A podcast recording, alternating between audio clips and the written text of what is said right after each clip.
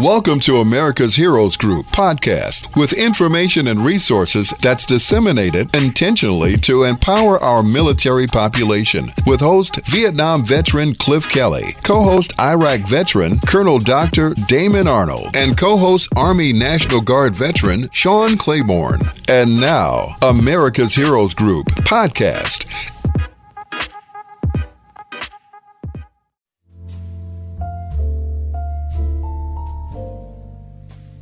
And welcome back to America's Heroes Group, this time with a roundtable on our partner, the Veterans Legislative Voice. June is LGBTQ Pride Month. Today is Saturday, June 10, 2023. Our host is Cliff Kelly. I'm Sean Clem, the co-host, Army National Guard veteran. Our executive producer is Glenda Smith. Our digital media producer is Ivan Ortega of Scouts Honor Productions. And, of course, Shakai is our engineer today in the studio. We have a partner with us, Stephanie Kalota. She's a US Army Reserve Sergeant First Class. She is a veteran. But also, more importantly, right now, she is the founder and creator of the Veterans Legislative Voice. How you doing? Hey. Hi, Sean. This is Stephanie. I'm excited to be here. And happy Pride Month, everybody. Happy Pride Month to you. Now, tell me, what is this discussion about the anti-woke movement in the military? How does it affect the military? First, let's kind of define what we're talking about when we talk about wokeness. I had a brief dive into the information you sent to us about what's going on with legislation and things like that. But tell us more. Take us deeper into this idea. First, tell us what wokeness is to the topic at hand. What is the definition we're dealing with? Okay, so woke, and actually per Wikipedia, it is the alertness to racial prejudice and discrimination. So generally, woke was used for the black communities when they are addressing things with especially people understanding the plight that they go through and all the disadvantages because of race. Woke can also be now associated with other things like LGBTQ people and their discriminations and their disadvantages as well. Okay. So then, yeah. So that's the definition of wokeness and woke. So, and that's the thing about it, I appreciate what the Wikipedia definition is, because Wikipedia is a definition that's really created or defined by the masses. So people go on Wikipedia. I've done it myself. Submitted articles to Wikipedia, which are on there today, right now, that are researched, vetted, and then people kind of edit it and sort of cleanse it. As more people read the definitions, they can argue and kind of change and kind of get to a clearer definition. So this is not just any definition. This is a definition that's created by the masses and also agreed upon and vetted by the masses and all the experts out there and so on from different backgrounds and so on. So that being said, now we're talking about the military. There's an anti-woke agenda, you say, or has been purported in different areas, depending on your viewpoint and so on. Because we're talking about something that's subjective. From my perspective, wokeness is kind of a subjective topic or realm that means different things to different people. But then there's also different ways people are anti-woke, and there is definitely a movement against wokeness. We hear it all the time in media and social media, particularly. What is the military's stance on it? What is the message that's kind of permeating through the military? Well, there is a lot of things that go in between woke and anti-woke. And one of the problems I do see with when people spout out anti-woke-like things, they don't understand the actual definition of woke or what goes on with it completely. There is a big anti-woke movement that's been trying to get the military involved, because if you can get it done in the military, a lot of times it can then bleed into the civilian communities. So that's one of the targets that's been on the military's back, unfortunately. And a lot of things that the anti-woke movement has been targeting has been specifically Senator Tuberville, which we've spoken about before. He's been holding up military promotions of very high-ranking personnel because the military will pay for and arrange the travel for service members that become pregnant, and they are by rape, incest, or or they are at a health risk because of their pregnancy, and they're seeking an abortion. That's the portion of anti-wokeism that's been really going on right now with the military. Another form is the support of transgenders and also LGBTQ crowd. I'm not sure how many people remember. It hasn't been that long ago when President Obama had said that transgender people can serve in the military, and there was a lot of things that went into that, different rules, what the military can pay for, the leaves, what have you. And this stirred a lot of controversy and a lot of angry feelings and nuts. And by my feeling, it didn't really stir that much of. There wasn't that many stories of gratitude or of the marginalized communities of the transgender people within the military. So I wanted to at least point that out, because that has been a big target on a lot of people's back, especially Representative Chip Roy has been against transgender serving in the military.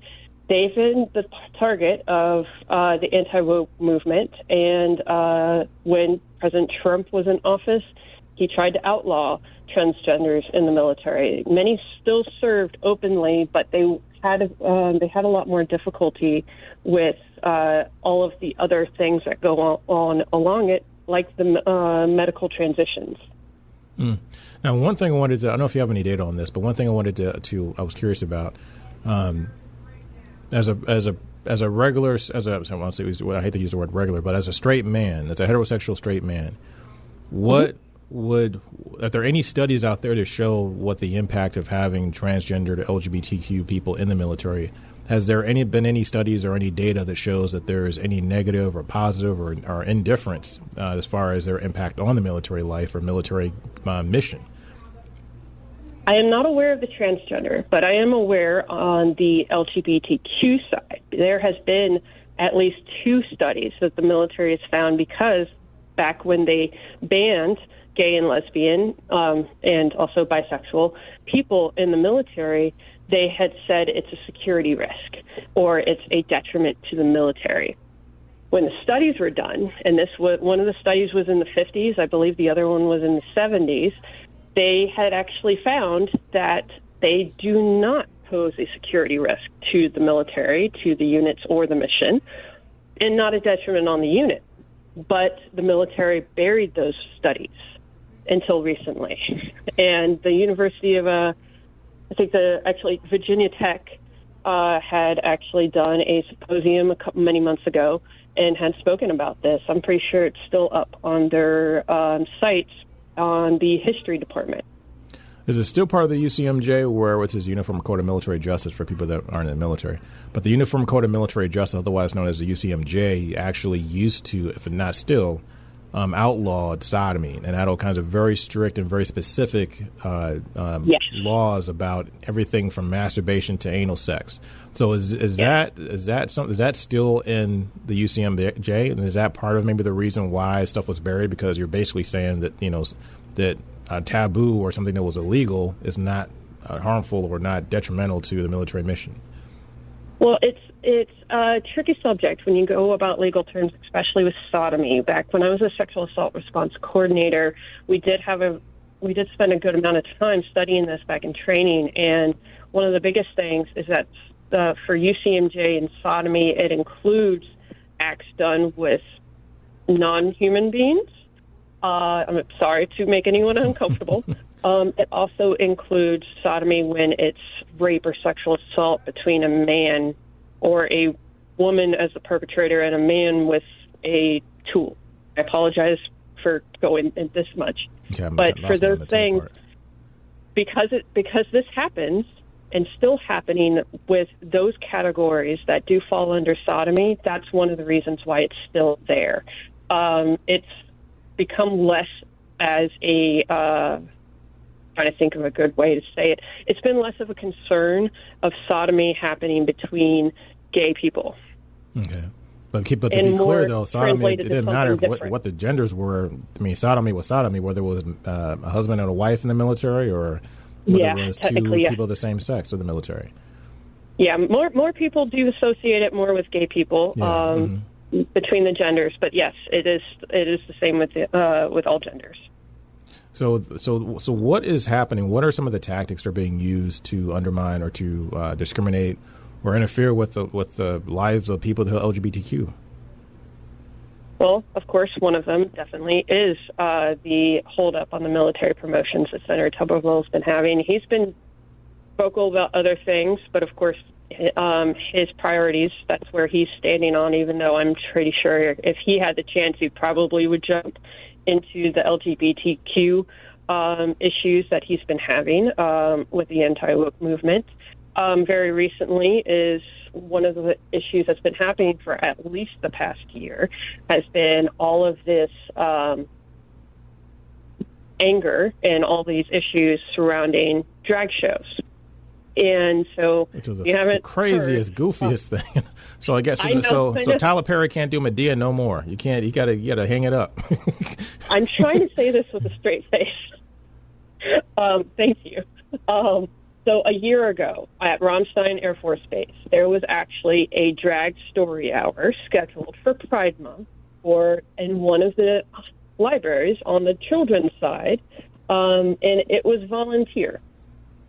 And then a lot of people got angry about this because they thought it was inappropriate to children. There's a lot of assumptions from those type of people that that drag people are pedophiles. That they prefer, and that they're trying to indoctrinate kids and things like this. Completely untrue, because the pedophile use, that card has been done really since the 30s and 40s when they try to keep gay men in the closet.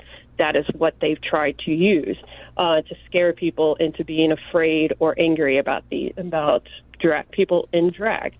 And there's been other drag events that had been scheduled at different military bases, a few actually of military members doing their own drag show as their own drag queens. Well, the thing about it is so weird about it is, I mean, because I know they're trying to take it into a level where it's more sexual and more like, but the thing of it is drag's been around since Shakespeare. I mean, yeah. When people do original Elizabethan theater, women were not even allowed to be on stage. So they had guys dressing up as women, and Queen Ophelia was a guy in a dress in the original Shakespeare plays. Juliet was a guy in a dress, right? You know what I mean? And then I'm thinking of Corporal Klinger from MASH. You know what I mean? It's all this stuff, all this these, and nobody thought of it as anything really sexual. I can understand not wanting something that is, you know, like some kind of the bondage stuff? I forget what they call it. BDSM. Like, I can understand, like, not having something that, you know, presented to children or things along those lines. But there's a clear delineation when we talk about theater and talking about what's on stage. There's certain things that are okay for kids, like Mrs. Doubtfire. And there's certain things that are not okay for kids, like I don't know, I don't even know where to go with that one. But Lady Chablis from Midnight in the Garden of Good and Evil, that's my favorite drag queen actually. So the other thing is that there's a complete difference between drag story hour and drag shows. Okay. And there's even a difference because there are drag brunches out there that I've seen children go because it is. Majority of the time, it is completely appropriate for children. They don't go that far as they would when they can do it in a club of 21 and up. So I do want to point that out for people. If they don't understand or do not know about the drag culture, please just try to look it up on a very objective site and try to understand the differences in the culture. But there was legitimately a hearing to talk about these things with the department, with the defense secretary, and with General, and I can never say his name right, but the chief, Joint Chief of Staff, he was also there, and they weren't really aware of the drag shows that, of course, Representative Matt Gaetz has been calling it, although the majority of the events that have caused the ruckus has been drag story hour, and they weren't really... They didn't know any of the numbers. Mm. And there's a big accusation that the DOD is using funds to sponsor and run drag shows on military bases. Which I don't even know. Does the military, besides when you have the Air Force band or the Army band or the actual recognized Army national bands, are there anything that the military ever does that's sponsored by the military that's entertainment wise? I've seen contests on base and things like that, but I always had the understanding that they were That the military didn't pay them. They were USO and they were free. They were done it as volunteer time. When I used to have to run a few MWR events, it was hard enough just to try to get popcorn paid for, so I can serve that at an event. So I highly doubt that any drag person and person in drag was paid to do anything on a military installation. Right. From all I understand, sure, like Dan, Lieutenant Dan Band, the guy from Gary Sinise, who plays the detective on NCIS and did Forrest Gump. He has a band, and they volunteer. They go on base. Damn Yankees came to Fort Jackson one year. Remember that? And from what I understand, they just, hey, we want to serve. I mean, Ted Nugent wanted to serve. Want to do something for the veterans. Yeah, and it's all free. I mean, when I was on Fort Lewis, we had Seahawks players come in on into the MWR Center and also at the PX, the grocery store, the department stores, for those that don't know. They would come there for free and do signatures and pictures. And, of course, the entire place will have, you know, a line around the door. They never got paid for these things. So I highly doubt, and I get so frustrated because we have much more important things to discuss about the military. But is that the point, though, to make it a distraction so we don't focus on the things that are more important? Well, it's also something to throw at towards the other side, because this is also coming from the Republicans trying to stir up their base to then point and get some fervor against the Democrats, the other side. Because the Democrats are technically in control of the military. So it's one of those things to try to paint a black eye onto the Democrats because they're mismanaging the military in this way. So please don't fall for these tactics. The military is doing just fine. I mean, they suck in some ways, but they're doing okay in others. I always try to take everything as a grain of salt coming from Representative Matt Gaetz or Representative Chip Roy, for instance, he blamed women as the reason why the military is not doing well, and I can't believe he got reelected. What does it mean by not doing well?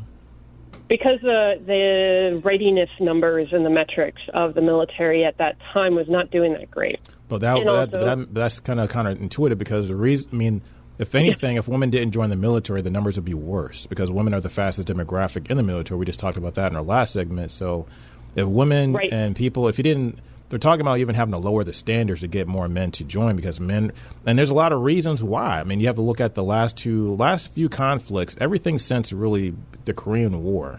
It really could go back to World War II.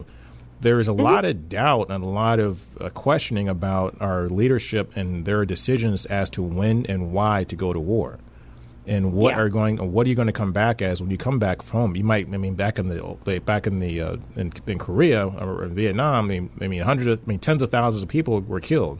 You don't have tens of thousands of people, these soldiers coming back or service members dying in overseas as much, but they're coming back with missing legs, missing arms. They're coming back with PTSD, you know, and people see that.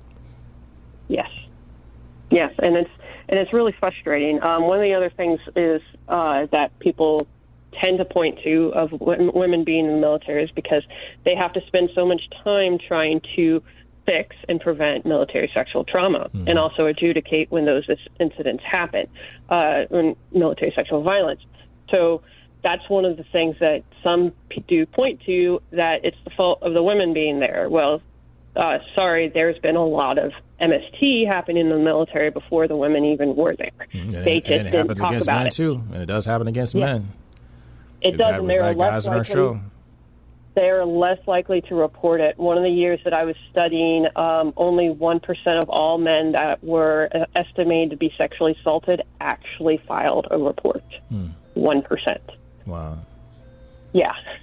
So it's pretty scary when you look about those numbers, and always try to question when people make these big outlandish statements. I try to encourage a lot of people to see through the lines of whatever politicians say. I may point it towards Republicans more, but there are a few Democrats I could probably point out that say pretty terrible things as well. But the Republicans right now, I just got enough ammo. When I was years ago, and I first thought about the idea, we started talking about these topics on our show, when I started doing research or reading about this and kind of thinking about it for the first time, my concern was always, and I've been in a unit where those predominantly female. I was in a medical company, 708th Med. It was 70% female because we're medics, you know, mostly field medics and things like that. Nurses, medics, and things like that. I guess we'll call them paramedics in the civilian world, ambulance drivers, things like that. But my takeaway was these were still women, and they still had women ideas. They still had women concerns. They were worried about, you know, going to college and becoming good, getting good jobs and doing things in their personal life, being successful as women. They weren't necessarily into, you know, grenades and guns and all the macho stuff that, you know, that I was interested in per se necessarily. But they were looking at it as a job. They were looking at it as a career opportunity, looking at it as a way to try to improve themselves, you know, based on where their economic situations were and things like that, and their education situation, things like that. My concern was that looking at in real world situations, if we had to go to a major conflict, worse than what we saw in, say, Afghanistan or Iraq, maybe something more along the lines of World War II or Vietnam, and we had a predominantly female. But even looking at what happened, how women are treated in a lot of the Arab nations, like in the Middle East, Women are not even considered as they can't. Oftentimes can't vote. I mean, Sharia law. What's happening in Afghanistan to women right now? Putting a woman in that kind of situation, if they got captured, like what would happen to them, and how that could be, you know, just a really bad situation. You're getting it on both sides. You're getting harassed from your own soldiers, and then have to go and deal with the enemy, who's got a whole different mindset about, you know, what you mean and as a value as a human being. So my concern, I always had a very big concern, and at that time I was engaged with somebody who was in the military as well, a very big concern about what would happen if, you know, they were deployed and what type of situation it would be in. The thing is that a lot of times for, especially against prisoners of war, it happens no matter what your gender is. Especially for some specific cultures, it actually is a power dominance to perform sodomy on another man, as in that type of situation. So actually, it's more likely it could actually happen to men in certain cultures than women. Yes. And I'll just tell you, my first MOS was an ammunition specialist, and I was very excited to blow stuff up, because that was part of the training. Cool. So, sure, I was great. I was excited about my career, but I was excited to blow stuff up, too. So it's not just you. I appreciate that. I really appreciate it. We're running out of time, so we have about a minute left. So what should people be doing? What would you recommend that veterans do in order to make their congressmen know? And understand that to focus on, like, real things. Because to me, woke... People, and I hear people on social media throw this word around all the time, and people pro woke, against woke, and everybody's got a whole different perspective as what woke is. And to me, woke always meant, to me, it's just a modern version of Black consciousness. That's all it was to me, because to me it was it was the same stuff we're talking about in the 90s, the same stuff we're talking about in 2023. Yes. Yeah, and I would also, I just want to encourage everybody, talk to your representatives and your senators. Tell them what you're concerned about. Tell them and talk to them and ask them questions, whether they're actually doing certain things. Definitely try to tell them about trying to move Senator Tuberville across so that they don't hold up those promotions, because that is hurting military readiness. Sure, majority of those are generals. And so maybe, it probably doesn't hurt it that much, but it can, because it hurts morale. It hurts military readiness on trying to get missions done. A lot of things gets held up when those things happen. So contact your representatives and senators, Google them, talk them up, tell them what you're worried about, and try to push them to do certain things. And then if they don't do it, don't vote for them. Vote for the other guy. Stephanie Kalota, thank you for your time. All right, thank you. Thank you for listening to America's Heroes Group podcast. Don't forget to subscribe so you won't miss an episode. And for more details, visit AmericasHG.org.